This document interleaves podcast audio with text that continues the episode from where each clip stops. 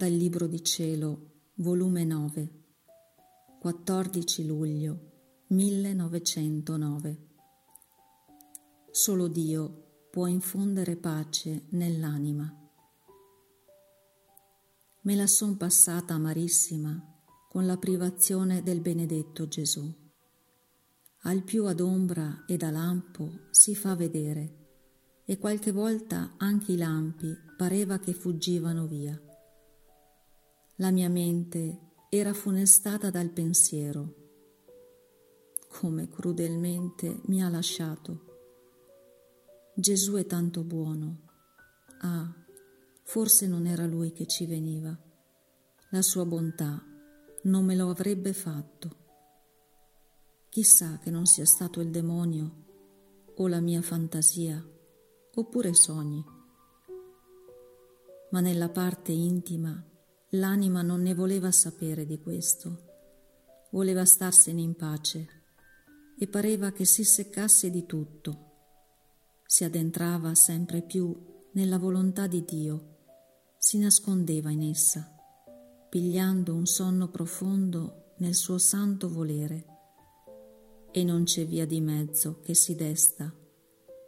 Pare che il buon Gesù la chiuda tanto nel suo volere che neppure la porta vi fa trovare per poter picchiare e farla sentire che Gesù l'ha lasciata ed essa dorme e se ne sta in pace.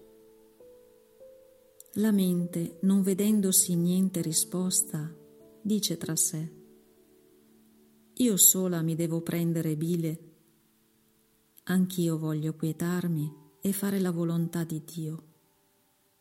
Venga quel che venga, purché faccia la sua santa volontà. Questo è il mio stato presente.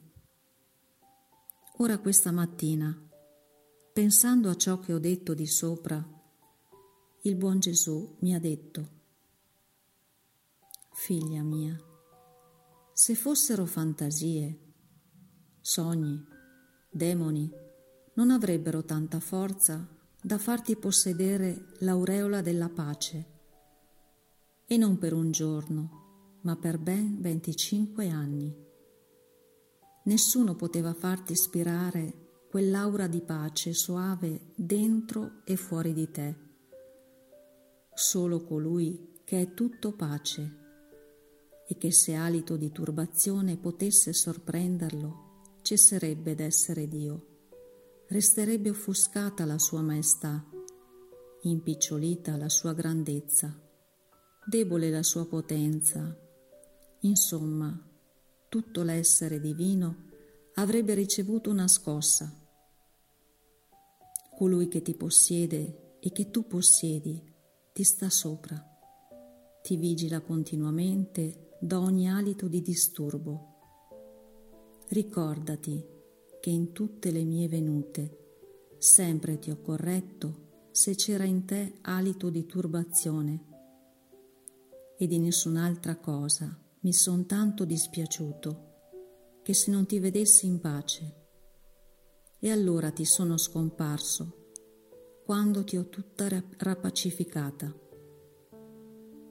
La fantasia, il sogno, molto meno il demonio, non hanno questa virtù e molto meno la possono dare agli altri.